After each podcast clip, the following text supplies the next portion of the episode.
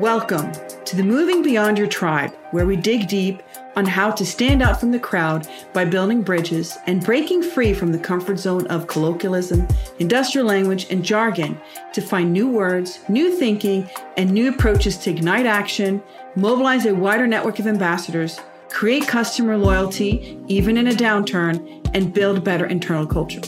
Hi, I'm your host, Torin. I'm bilingual and throughout my life have straddled two cultures, Norwegian and American. I've worked in 10 different industries spanning 25 countries. I have seen firsthand the power of diverse collaboration to create impact across cultures, countries, and the political divide.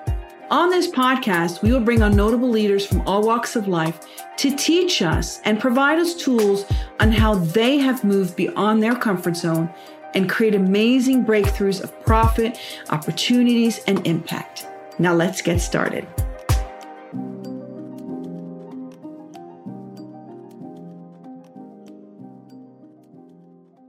Well, welcome to Moving Beyond Your Tribe. This is part two of part three series on NASA and marketing communications. And Richard, welcomes, Richard Jurek, welcome so much. He is the uh, CMO for a real estate organization in Chicago. What was the name of it? The Inland Real Estate Group. It's a uh, large uh, real estate investment, finance, and commercial real estate company. Been around for about 50 years about 20 billion in assets. That's not the reason why we're talking to you today. the reason why we're talking today, which I'm so fascinated about, is NASA's marketing communications and people behind it. And I think what's so fascinating is that it's actually an engineer that probably was the biggest communications marketing guru, which was George Low. And George Low wasn't just that, but he was kind of like the silent partner behind the silent person that really made it happen. And probably Apollo going to the moon and all the major missions would never happen without him. And you have written a book about that, and it's called The Ultimate Engineer. And I thought we'd talk a little bit about him. He's an amazing leader. And tell us a little about George. Because he came from from was it Germany or Austria? Was it Austria? From Austria, yeah, yeah. He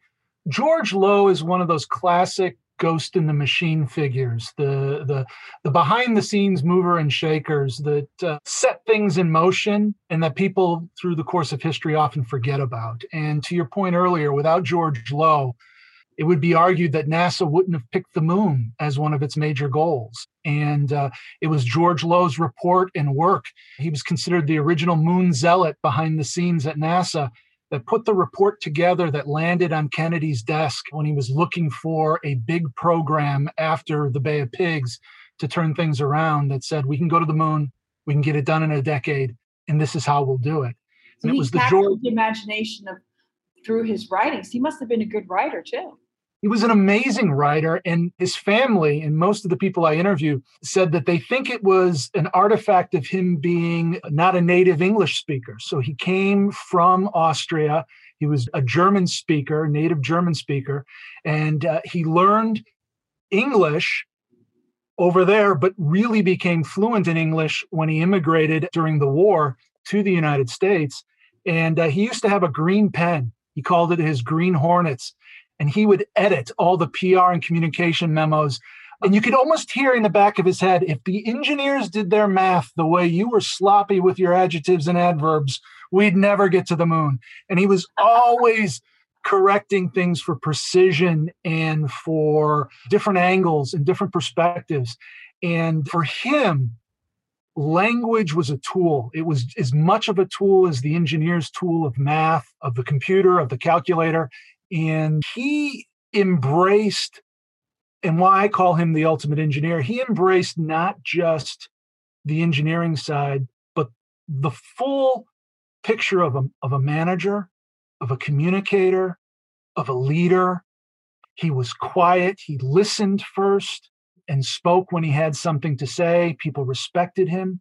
But yeah, he, very auspicious beginnings, was born in one of the wealthiest families in Austria had Jewish heritage. So during the Anschluss, when the Nazis rolled through and took over Austria, the family, they were living in a castle. They had one of the largest agribusinesses in the country. They exported around the world. They lost everything and they escaped Austria three weeks before Kristallnacht, which is considered the start of the Holocaust. And uh, they immigrated first to Switzerland, then to the UK, spent many harrowing nights uh, in the bombing raids of the UK. And then uh, his family, at the time, US immigration policy only allowed 1,400 people from Austria a year to immigrate to the United States. Huh. So it was two years of waiting as a child. He was about 11 years old in London, practicing his English, avoiding the bombings, the night bombings, and uh, they booked passage on what would have been a luxury liner, but was a uh, a refugee rescue ship at the time uh, that took him to the United him and his family to the United States. And the movie that uh, was playing to entertain the guests was uh, The Wizard of Oz. And you can imagine this young boy fascinated by machines and machinery on this ship leaving all blackout period because you had to be careful of the air raids and the bombings and everything else sailing to this new world in a star field like never seen before and uh, judy garland singing somewhere over the rainbow and here's this 12 year old boy who settles in the new york area has an affinity for math language arts and goes to rensselaer polytechnic institute in New York, uh, gets an engineering degree, gets exposed to aeronautic engineering, a, a relatively new field as, as the jet engine is starting to be developed and come, come into play. His studies are interrupted by the war. He goes back to Europe uh, and becomes a citizen through the process of being drafted and part of the uh, military. Does his service, comes back. And at the time, NASA hadn't been formed yet. But the NACA, the National Association of uh, the, the, National Aeronautic Committee, uh, was doing research on early aviation, uh, wind tunnels and in- increasing speed, accuracy, fuel efficiency. They were working on some of the early X plane programs and the early rocket programs. And George needed a job and he landed there and he met up with the right people at the right time. And uh, those were the early people who formed NASA. Uh, people like uh, Abe Sutton. at that time? He was in his 20s. He was in his early 20s what, what? Well, and all those people at NASA at the time, whether working in communications or engineering, these these were these were the the millennials, right? These were the these were the Silicon the moon. Yeah, they they were the Silicon Valley people, right? They were at the cutting edge of technology, of aeronautic technology, but they were pushing the envelope on on speed, on design, on where we could take things, trying to break barriers.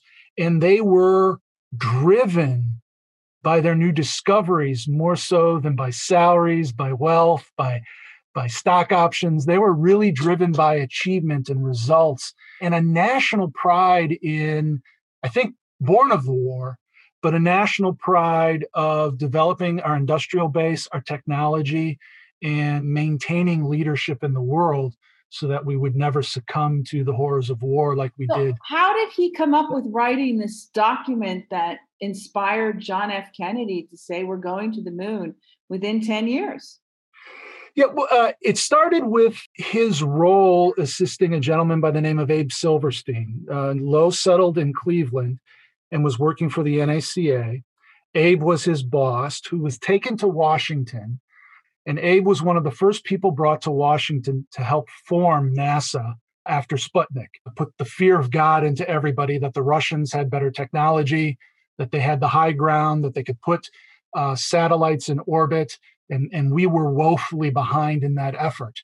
And Eisenhower set up this civilian organization called NASA to lead the charge, to coordinate to leverage the experience of the NACA and build out of that uh, the National Aeronautic and Space Administration, on which our space future would be based. And so Low was in Cleveland, and Silverstein kept turning to Low for research and others in Cleveland. And Low was such a great writer.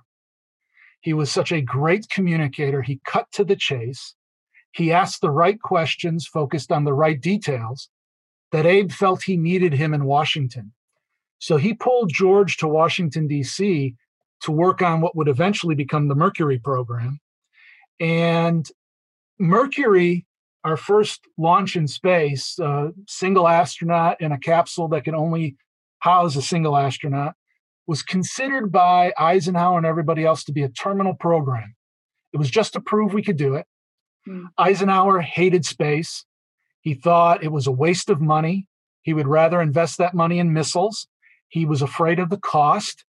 And everyone involved with NASA in this effort had concerns that once we got into space with Mercury, that there would be a change in Washington. There'd be no reason for NASA, and all of this would go away.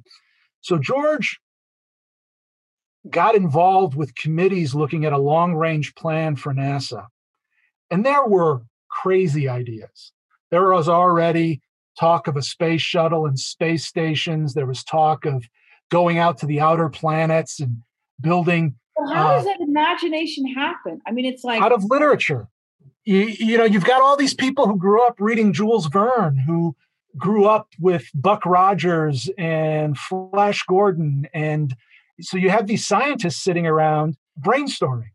What are we going to do? Well, you know, as a kid, we had space stations. So why don't we do that? And as we pointed out so in marketing the, the imagination that created the reality of moving forward and creating that plan in that paper. Yeah, the the antecedent to NASA in space flight is in literature. It goes back, going to the moon goes back for centuries. Right. And it planted a seed in a lot of the early Rocketeers that that was their driving goal. A, von Braun, as a child, dreamt of going to Mars and doing those things. And so the antecedents were in literature, they were in film, they were in old radio serials. But that didn't interest George Low. And that interested other people. For George Low, he was a he was a, a pragmatist and he was a man who felt that you shouldn't waste your time or the resources but there should be a reason for doing things and when he looked at all these crazy ideas the practical genius of george low was saying look the moon is close enough yet far away it's hard enough yet achievable enough for something that we can do with a reasonable dollar cost and a reasonable amount of time. The other stuff, wow. impossible goals, won't happen. The easier stuff, so what? Why bother? But the moon, he settled on as capturing the imagination, being a goal worthy of the risk to life and of the cost, but more importantly, the national prestige and the risk if we didn't succeed.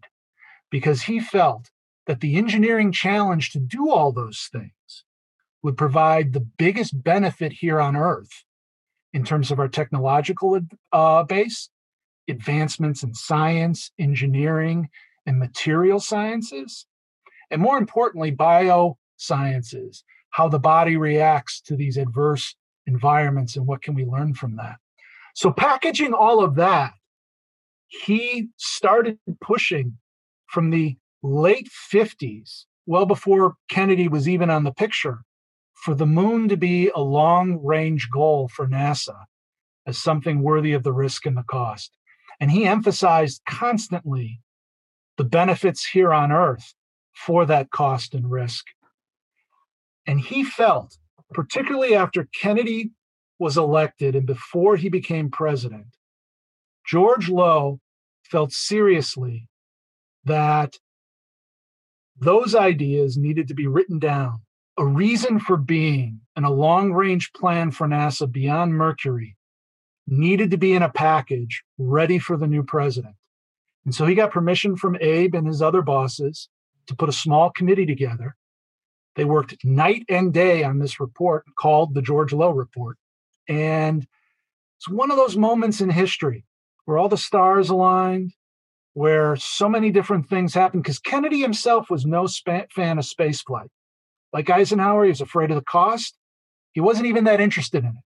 What he was interested in was the political payback, the beating the Russians, the pushing back of the fear. Well, uh, Kennedy was because of Bay of Pigs and kind of like, I need something new. I need something big. I need something new, big, exciting, and I would argue also something from the younger generation.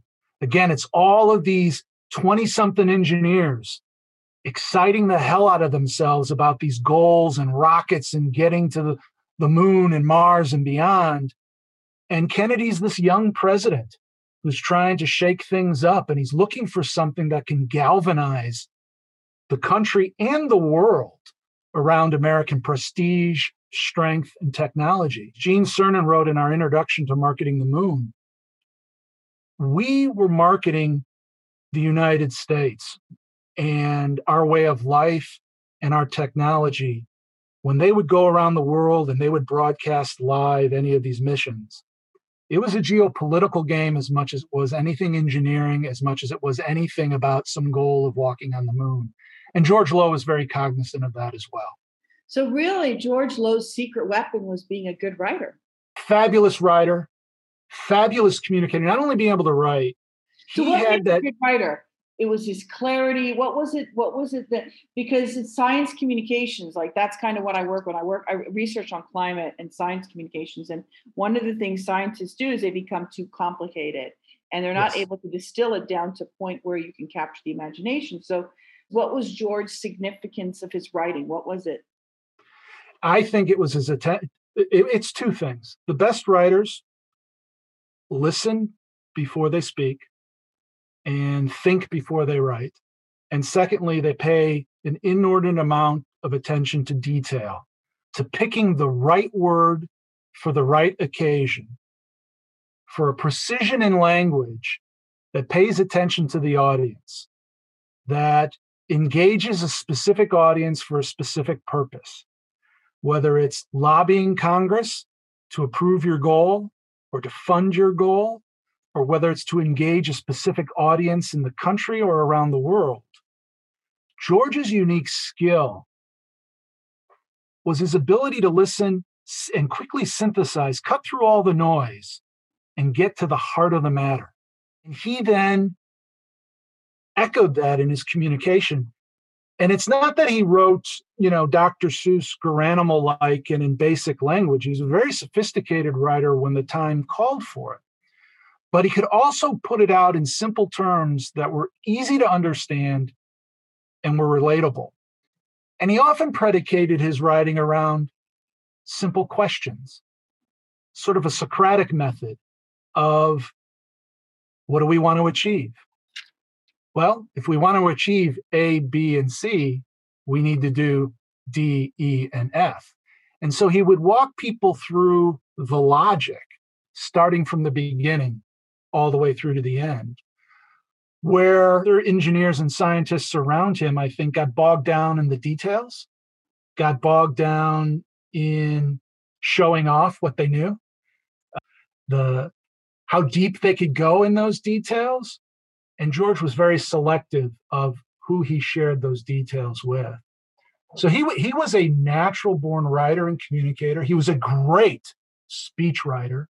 Yeah, his speeches are phenomenal. I, I, quote in the book a lot from his speeches, particularly towards the end of the book, because he mm. didn't he didn't live very long after Apollo, so he didn't have a lot of time to reflect on the meaning of the things he was doing. It was in his speeches where he would posit questions and ideas that gave you insight into his personality. Oh. But end of the day, the people in public affairs uh, that I talked to adored him. They adored him. Be, they were they were afraid of him too. Whenever you got his Green Hornet, you felt you know you got when your press release came back and it had green all over it. You knew George Low one read it and two uh, didn't like something. Uh, but secondly, here. This is so funny because it's like he was a really. I think he's really the consummate communications person. If you're really going to be a communications leader, you're also a strategist and you know the business that you're in. I think one of the biggest challenges people do is they don't they communicate and market something they really don't know. And so he comes from the center of knowing and actually writing the report that got Kennedy to say yes to the moon. So he's kind of like knowing the strategy, knowing the details, and from there able to use the pen to inspire and instruct the rest of the people. Even selecting the green pen. Everyone else was using red, black, or blue, and mostly red for corrections. George chose a pen that he wanted anyone within the 400,000 person supply chain that was working on NASA. If they got a memo with green on it, they knew instantly it came from George Low. Wow. And they paid attention to it. It cut through the noise. And it and these green hornets, you know, Katie bar the door if somebody else started using green pen. They're like, you can't do that. George Low uses the green pen. And in an agency that lived on memos pre network days, that green pen cut through all the noise. So he found a way right to distinguish to himself. So he kind of knew his brand. If you look at it, brand marketing from your point of view, he knew his brand.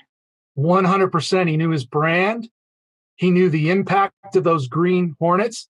And he, he also knew the impact of the criticism on change, but he also knew the impact of well sparsed out praise and when praise was due, and how a Green Hornet memo gets circulated among many people.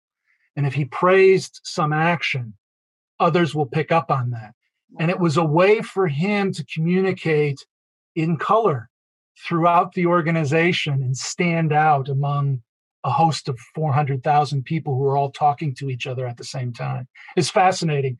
Just that little bit of detail, among many other things uh, about George Low, that makes him stand out as a unique government administrator and communicator to the outside world, but also internally. But what I think is so fascinating is so you have like the Apollo, you go to you you up you're up at the moon, everyone has focused on that part, right? And then you come down from the moon. And I thought it was so interesting because he had a really sense of insight that well now that we've completed our mission what's our next vision right i mean he was probably one of the first ones that really questioned what's next in a sense to to almost salvage because it was at that point everyone's cutting the budgets they're like we, we've done our mission it's kind of like now it's terminal it's it's the end right and i don't know if you want to tell us a little bit about because he's got the green hornets he's a great communicator but he also had this really sense of people and places and strategy and and the lobbying was quite brilliant yeah he he was somebody who felt you had touched on it earlier about the right person and everybody being on the same page. So the Apollo program around the Apollo 1 fire, which was tragic and killed three astronauts, exposed to Low and many in the organization that people weren't communicating, engineering changes weren't being made. Uh, one decision was being made in Washington, another one down in Texas. The capsule was a disaster, and there was no way we were going to get to the moon on time unless everybody was on the same page. So George was charged with fixing that mess. And he was sent down to Houston from Washington. Basically, got a demotion in title, went down three levels to become the project and program manager of Apollo from being the head of human spaceflight. Was sent down there to save the program. And George's perspective on it was he pulled together the top 20 some people who were in charge of all the pieces that went into it. And he said, You will report to me. You will explain to me what's going on.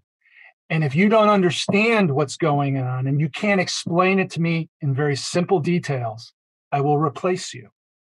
And he went out to all the contractors. He'd make late night visits.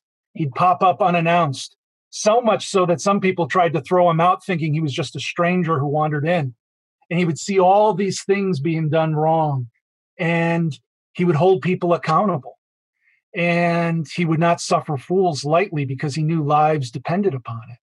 And so as a as an engineer he knew that he needed to bring everybody on the same page and drive it forward. It's the same thing with space. The goal of nasa started as a geopolitical one. We got to beat the Russians to the moon, otherwise, they will usurp our technological and leadership position in the world. And it pivoted once we people learned Russia couldn't do it and we actually landed. It pivoted to one of exploration and science. And those become harder stories to tell. They become harder stories to engage with, you know, geology and rocks and the hard sciences. And Low noticed, particularly around Apollo 14 and 15, fabulous science coming out of the lunar samples that we're getting people in the science community community very excited. But the broader world, a total snooze. They were turning it off. They weren't watching the live missions and announcements. They were losing audience. Apollo 11, for example, had over 3,000 credentialed reporters covering it. Apollo 12, a thousand. It peaked on Apollo 13 again because of the life and death drama. Yeah. But after that, dropped off to 900 and less and less interest. Right there, you can see the death of your product, right? And, and, and, and lack of engagement, if we want to use a term. And he revitalized it. Yeah. It, well, there had to be something in it for us, right? There had to be something in it for the politicians. And George's emphasis was return on investment, return on industrial base, and innovation within our economies. And so he noticed that public affairs was spending all of their time responding to reporters and ignoring congressional requests for information. Yeah, and again, it was sort of, it was this brand journalism and real-time marketing crush that was necessitated by the global interest in Apollo 11. Can you explain, these... explain the brand? Because yeah. I think this is a very interesting point because what we were saying is be up until Apollo 11, you have the astronauts being profiled, they're being branded, you have this whole hero's journey kind of a brand, I yep. would say. And yeah. then if you can explain a little bit about what you'd mean about that and how it changed. Yeah, well, you had the reporters and the public affair folks that uh, that we interviewed and talked to would tell us that uh, you couldn't pick up a hammer or drop a bolt down in Houston, Texas, or in Florida without the press reporting on it. There was so much interest in the human space program leading up to Apollo 11. And the leading edge of that was the personification of the American hero through the astronauts, who the politicians would use to go around the country and give speeches, that the media would use for exclusive interviews uh, and to have on their, their shows, that product placement specialists wanted to get capture pictures of them either in driving their Corvette around or drinking their Tang or wearing their shirt. Uh, you know, even from Neil Armstrong's hometown, a local cheese maker uh, created moon cheese and shipped it off to NASA so that hopefully somebody would mention uh, the uh, Ohio moon cheese so that people would buy this person's cheese, right? So everybody was trying to jump on the wagon, but it was all centered on the astronaut as hero. The astronaut as, you know, John Wayne riding a rocket against the Soviet threat to get to the moon. And what Low and a handful of people realized was once we land on the moon, and once all we found were just rocks for the most part, you know, Buzz Aldrin, the second person to walk on the room, called it a magnificent desolation. The moment he branded it as a magnificent desolation, mm. the story shifted to one of geology and science, not one of exploration. If he had used a different word, do you think he would have changed, or or no, or was it just a reality fact that you made it to the moon and this is what it is? Science fiction turned into science fact, and science fiction was fascinating, right? If you would compare sitting in 2001 A Space Odyssey and watching all the computers and the excitement of being in space, which came out at about the time of Apollo 11, by the way, and you compared it to an actual moon mission, you would fall asleep. Long periods of nothing going on. Right. There's no color out in space. Early television cameras, because we had never done it before, were very grainy. It wasn't exciting for long stretches of time. So you did not have the Star Wars, Buck Rogers, 2001 A Space Odyssey experience. And even the broadcast journalists like Walter Cronkite, who made that part of their brand, communicating that story, had to get specially made models and actors and animations to make more interesting what was actually happening in space right. to keep their audience engaged. And so science fiction converting into science fact became less interesting. was not a movie. What is your reflection on that as as a CMO? A setup of false expectations, perhaps, and the limits of, again, what I call brand journalism. Brand journalism uh, uh is an approach where you treat the PR and communications department like a newsroom and you respond to inbound demand. And as the lead up to Apollo 11 was happening, you had all this demand from the outside, but it was being driven by a handful of science reporters and even television Walter Cronkites who were geeks for this thing. And it was only engaging about a third of the public. Two thirds didn't care. But that one third was so ravagely interested that they confused enthusiasm for support. And that passion of one third being fully behind you, two thirds, yeah, they didn't want anybody to die. And yeah, okay, so we're going to see a person walk on the moon. Okay, we'll turn on the TV. They'll do it momentarily, but then they left. They didn't stick. It wasn't sticky. And that confusion of enthusiasm for support. You know, we often talk about brand ambassadors. There's a difference between somebody just being interested in clicking on your website and looking at the pretty pictures and maybe engaging for a few minutes. But there's a difference, right? When they give you their phone number, they ask you to contact them, and you can convert them into a customer. They weren't handling that part because they were responding to the front end constantly. It was it was fire hose response to this massive inbound of information. Also embedded in NASA's charter was a chief communications officer, not a chief marketing officer. In fact, NASA was not allowed to market. They could only communicate and educate openly and freely hmm. about what they were doing.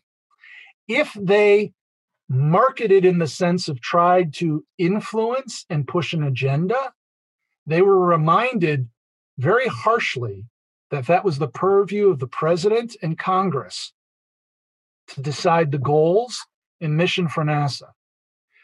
And they were put into a box. The marketing was left to the contractors to market their capabilities, their technology. And it was incumbent upon the communicators within NASA to educate and inform, but not curate those audiences, market, and influence. Mm.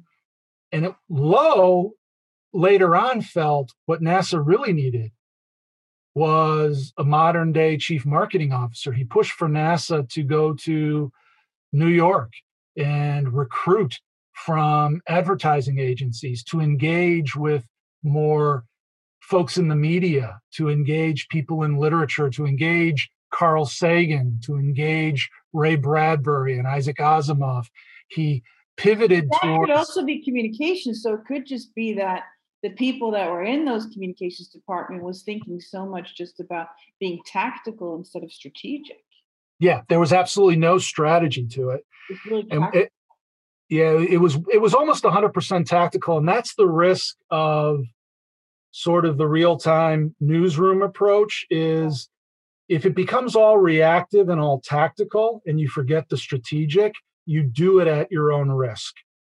And there well, needs and that's what NASA's known for because we haven't really mentioned that in this series, but in, talking with you, but that's what NASA's known for is real time transparency. And that's what really got them such amazing exposure and branding right. for the US.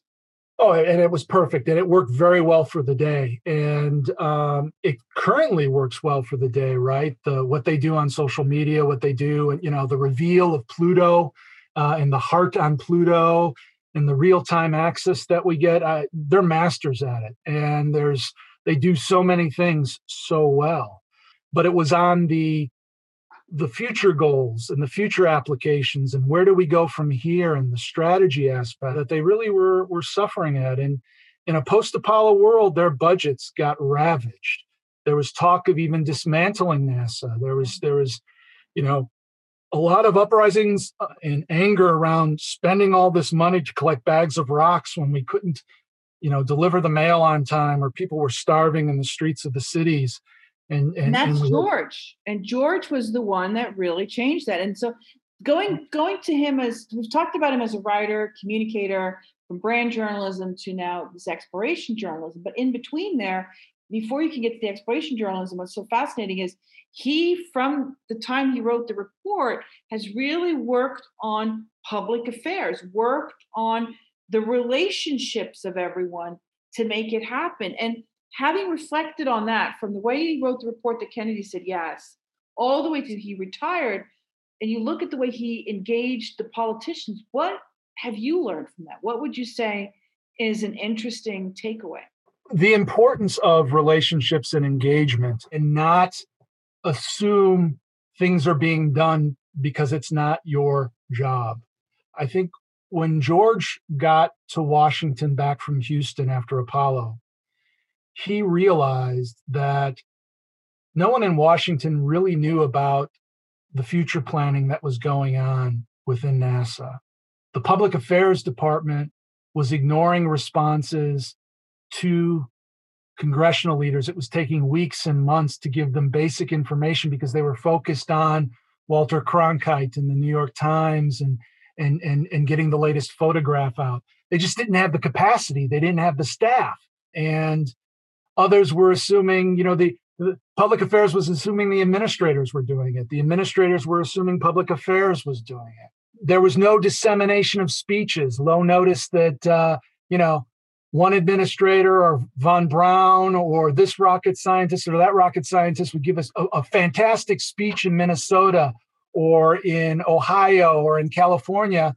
And it might get a few articles there, but then no one across the NASA chain was reading the speech. No one was making copies of the speeches and handing it out to congressional people. No one was no one was packaging NASA in a nice package and presenting it around a strategy. The only time any of that ever came together was uh, for the money grab during budget season and because NASA then became an agency with a track record, it was all about spending a lot of your time proving return on investment on old programs and very little about generating excitement and focus on new programs mm-hmm. because you needed continued funding to keep the old programs going.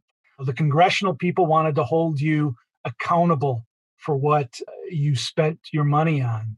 And very little was spent time wise, marketing wise, or messaging wise on the future.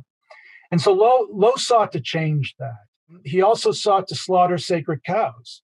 You know, pivoting from Apollo to the shuttle was a very brave and bold move, but it was something that he felt we needed to do because Apollo was late 1950s, early 1960s technology. And we were in the 70s moving towards the 80s, and we needed new technology. And so, like he balanced benefits of risks and costs with going to the moon, he viewed balancing risks and costs around creating a low cost, frequent vehicle that would get us into space on a regular basis in low Earth orbit that we could use as a launch pad to the moon, Mars, and beyond.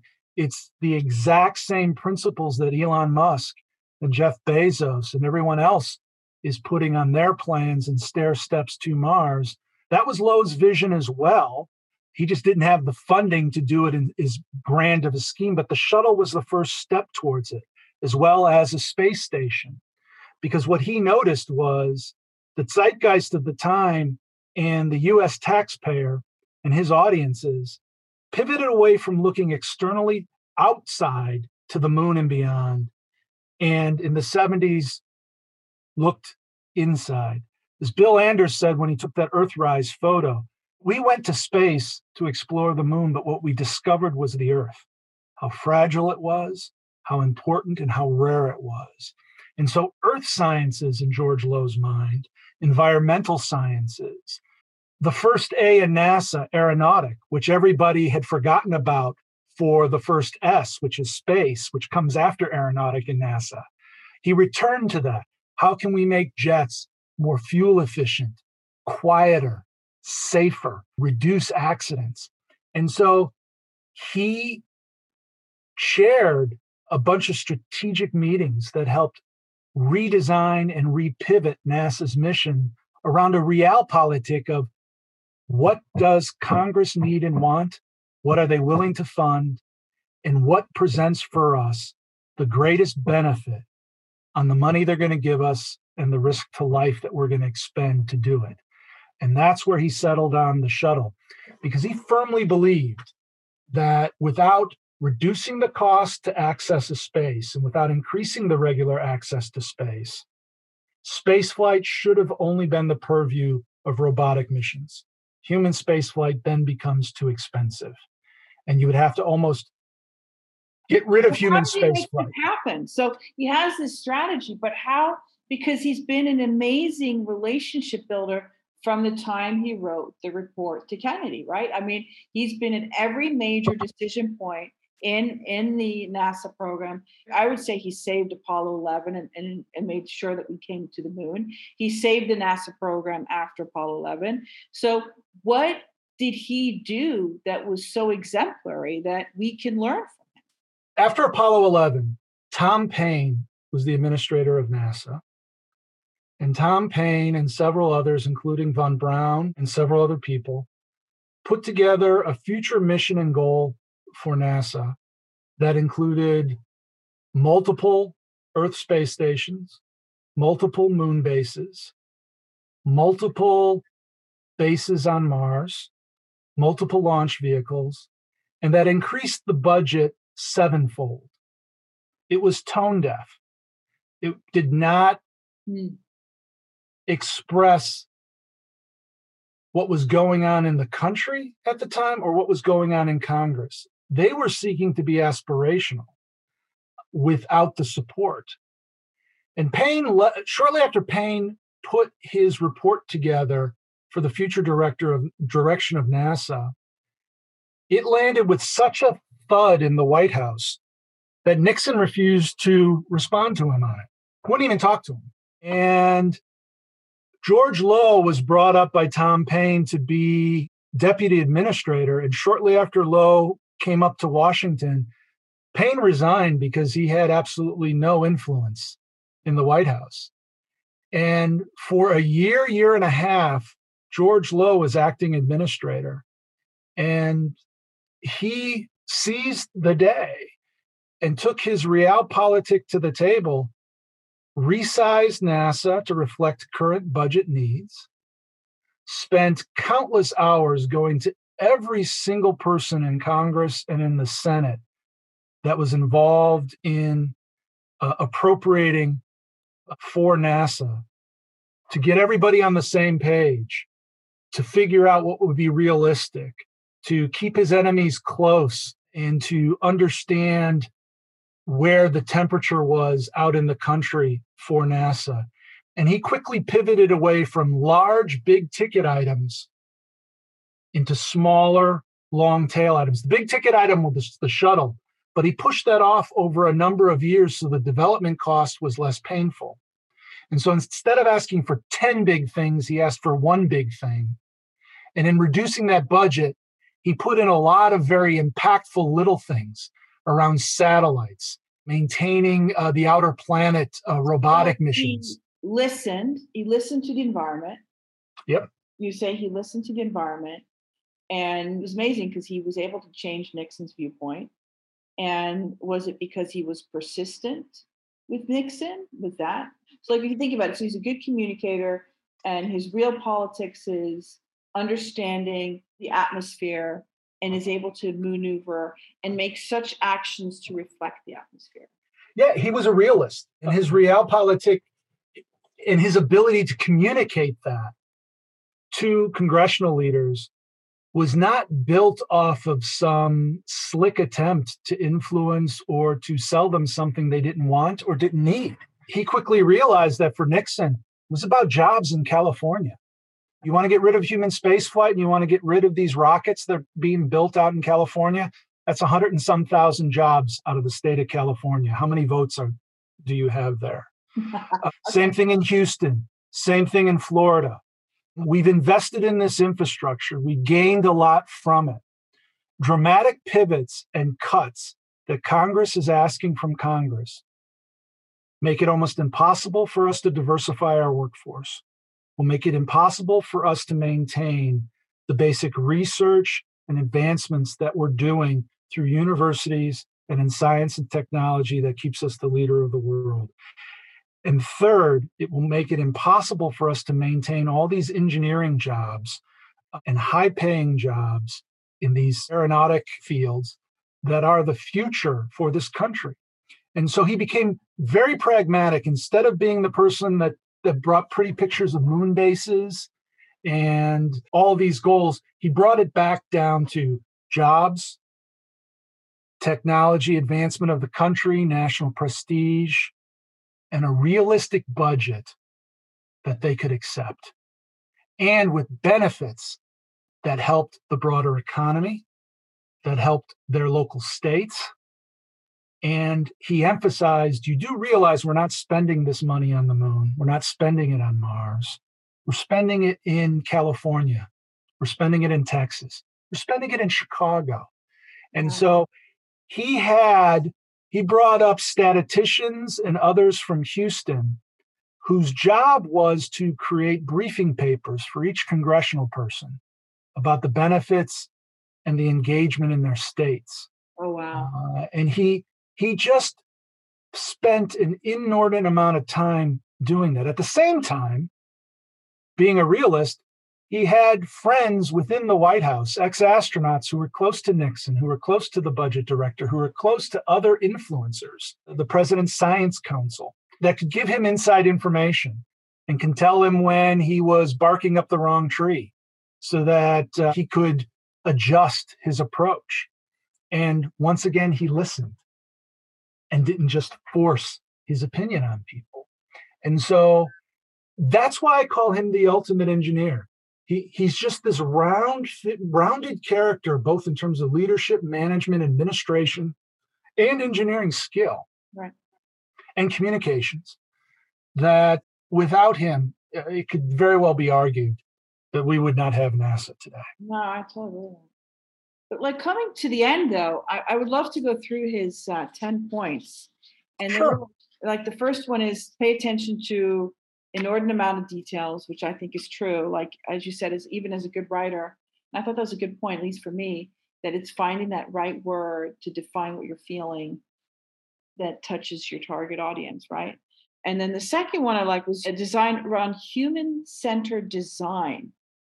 What did he mean by that? Engineers can get carried away with the joy of engineering. Yeah. And the biggest example I can give was around the Apollo 1 fire. The fire swept through the capsule in less than a minute. All three astronauts, while many people think they burned to death, they actually actually asphyxiated within the environment. And they were on the pad, they weren't even in space. It was a test, a closed door test. But the door was so difficult to open that it would have taken 15 minutes five people to open that door. Now, the door, George Low always told people afterwards, was a perfectly designed door by engineers who were really focused on making sure that that door wouldn't open in space. So they did everything they could to make sure that door was difficult to open. But there were no humans who were working with that door and no one was asking the right questions around what happens if there's a need to egress quickly on the pad. Mm. So the door was redesigned so that it could be opened in less than 30 seconds, actually down to, I believe it was 15 seconds. And both were great engineering designs.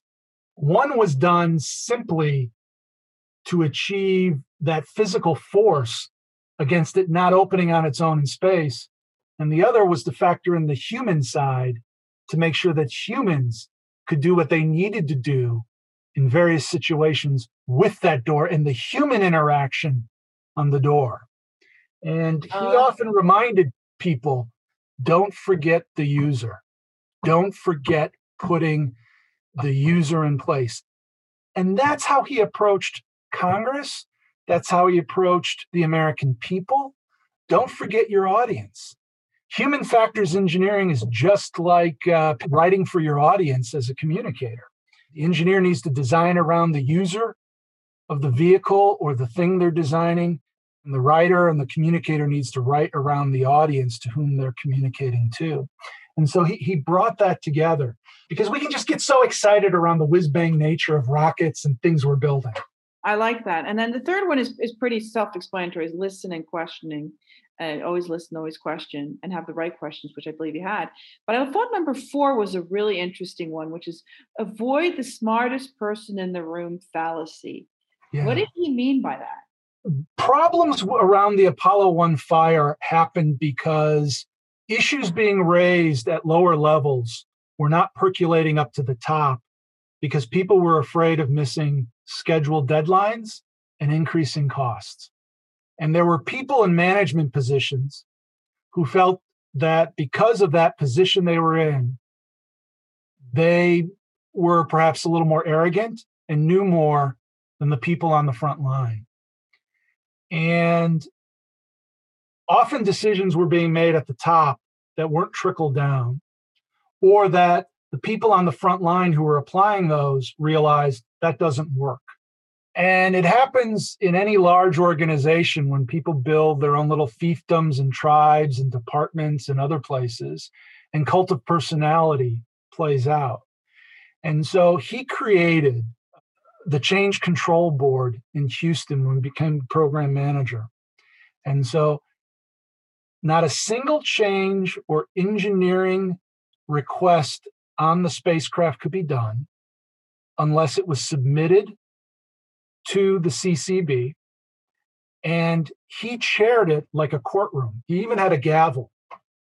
And all the people in charge would be there. And the person requesting it had to present and had to explain why that change was important. And everyone in the room had to debate it. And what he found was people weren't thinking about the unintended consequences of simple changes. And it wasn't until there was that debate and everybody got onto the same page and they approved a change that they knew that all the unintended consequences on the other systems and subsystems had been considered and were going to be taken care of and not lost in the cracks. But had that one person come to George Low and said, Hey, we need this new switch. This switch has to be there, and it has to be the color red, and it has to buzz really loud. And George Low would just go, Yeah, okay, I'm the program manager. I'm I'm the smartest person in the room here. I say yes. That was happening on thousands and thousands of decisions. In the end, the CCB changed over 2,000 individual designs on that spacecraft. 2,000 that had been ignored or fell through the crack and it cost three people their lives. Because of the smartest person in the room. Yeah. yeah. Wow. That's interesting. So, number five is hire smart people. And then never delegate your decision. Oh, yeah, this was really interesting. I never delegate your decision making process. Yeah. I know. I, I was like, I was, that was like, wow, what does that really mean? Never delegate your decision making process. Be responsible and accept the consequences of each of your decisions. And don't take somebody's word for it, particularly in a life or death situation. And it goes back to the lessons learned from the Apollo 1 fire. Responsibility that should have been at the top of the chain was being delegated uh, to areas that it, it really didn't need it. So decisions were being made in Washington, for example, by people who had no practical experience on the ground in Texas actually implementing them. And so that's really what he meant by it is making sure that uh, the decisions are being made in the right place and that no one is delegating or getting rid of their decision because it's just easier if somebody in Washington does that because I don't have the time or want to put the work into it. And then I like the fact radical transparency and saying you're sorry when you're sorry and owning up to your uh, decisions. I think that's very, very important. And then when he's talking about risk with number eight, what does he mean by that? He had a famous saying that without risk, there can be no progress. You can never eliminate risk from bold, particularly bold engineering accomplishments. There will always be it. But it doesn't mean you have to be reckless. It doesn't mean that you can't push the envelope a little bit, but you can balance that risk. For example, picking the moon as a goal for NASA was very risky at the time that he did it, but he felt it was a very calculated and achievable risk as long as it got funded right and as long as we're realistic about what our attempt was. It was to go, land, and return safely. It wasn't to build a moon base. It wasn't to start to colonize the moon or to do these other things. But he knew that just like with all kind of test flights and everything else, it could cost lives. It could uh, it could fail. The rockets might not work. They may not get there. Uh, the technology might not advance. But he knew enough and studied enough to eliminate a lot of the risks and make it achievable. And that's really what he meant by that. And then nine was leading by example. And then number 10 was focusing on the vision and have fun. And I thought having fun was kind of a, a good one to end with. it, it, it's interesting. George Low is, uh, he comes across in a lot of the histories as just this very serious, no fun kind of guy who's, you know, staying up till midnight editing press releases with snarky little green comments. But he was a very funny guy and he would slip notes to people in meetings and he would he would have a lot of fun in doing things and he wanted people who were enjoying what they were doing who enjoyed each other and who really felt like they were gaining out of the sacrifices being made to spend all that time whether it was working on apollo or being away from your family or doing other things. Um, and so he he had a great perspective on life, a great perspective on what it meant to work and and and, and achieve things. And uh, he's an amazing figure. It's a it's perfect example of not only the great American immigrant success story, but really it's about a human, purpose-driven life that impacted so many people uh, around the world. And, and I'm just thrilled that I was able to bring George Low's story uh, out of the shadows and put a spotlight on it.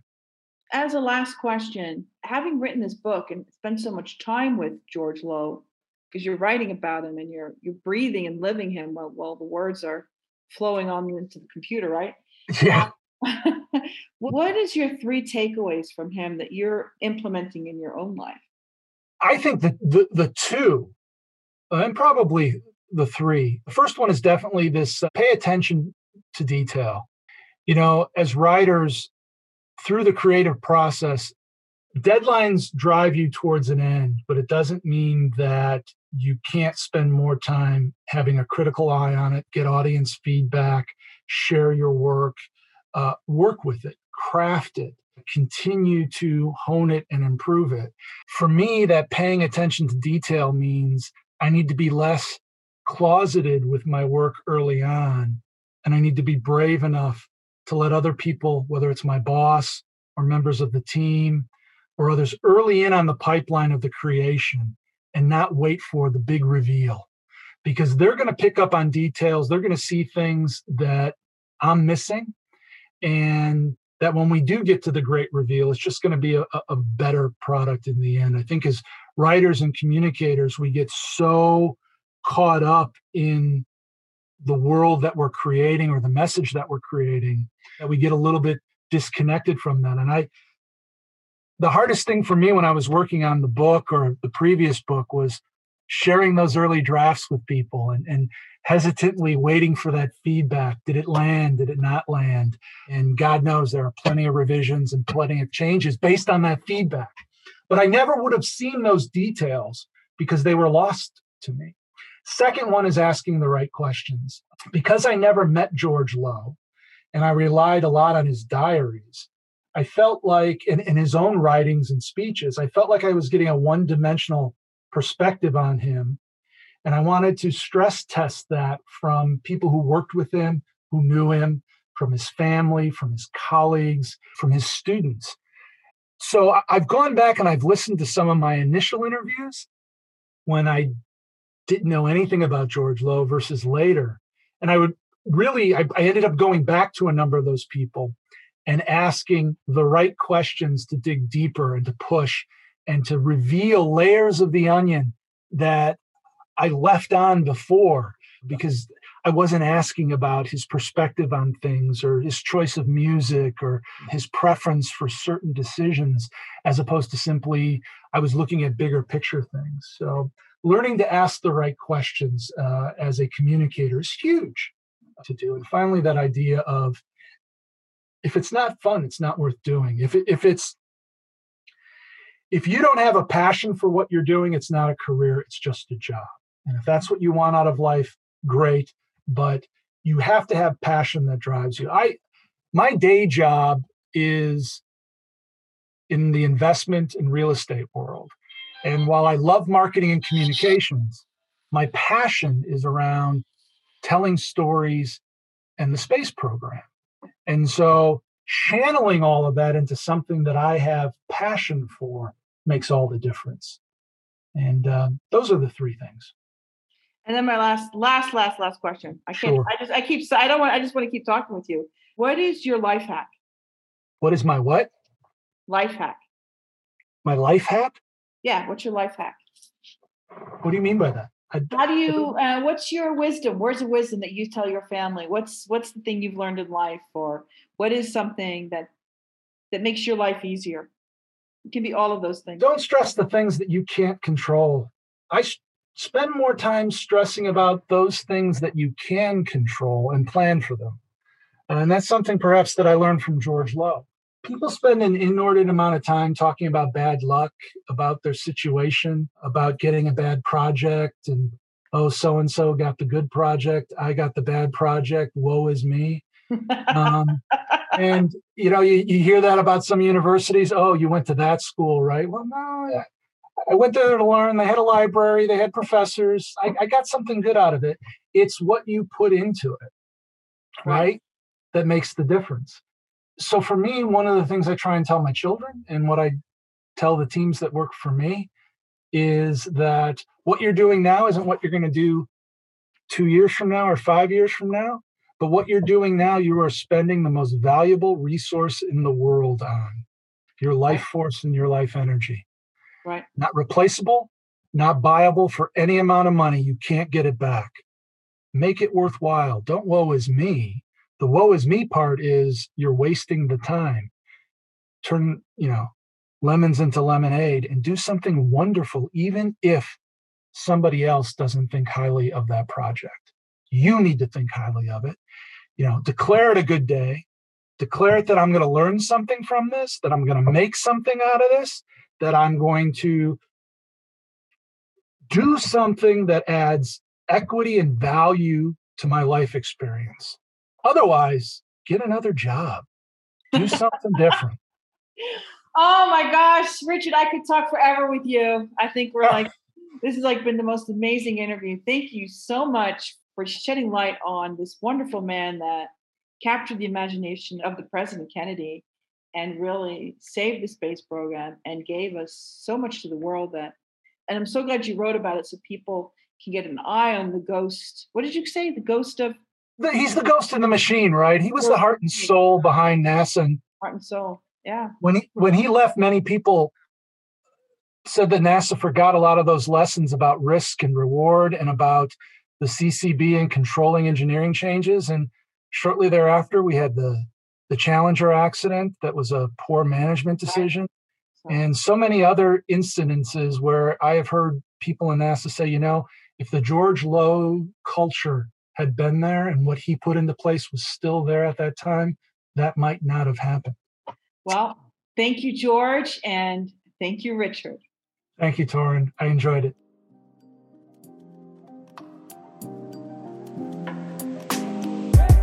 Thank you for listening. If you happen to like this episode, please share with your friends. And if you're new, please pop on over to your favorite podcast app and subscribe. Leave us a review. We'd love to hear from you and how we can improve and make this better, or how this has helped you. Don't forget to join us next week for another episode.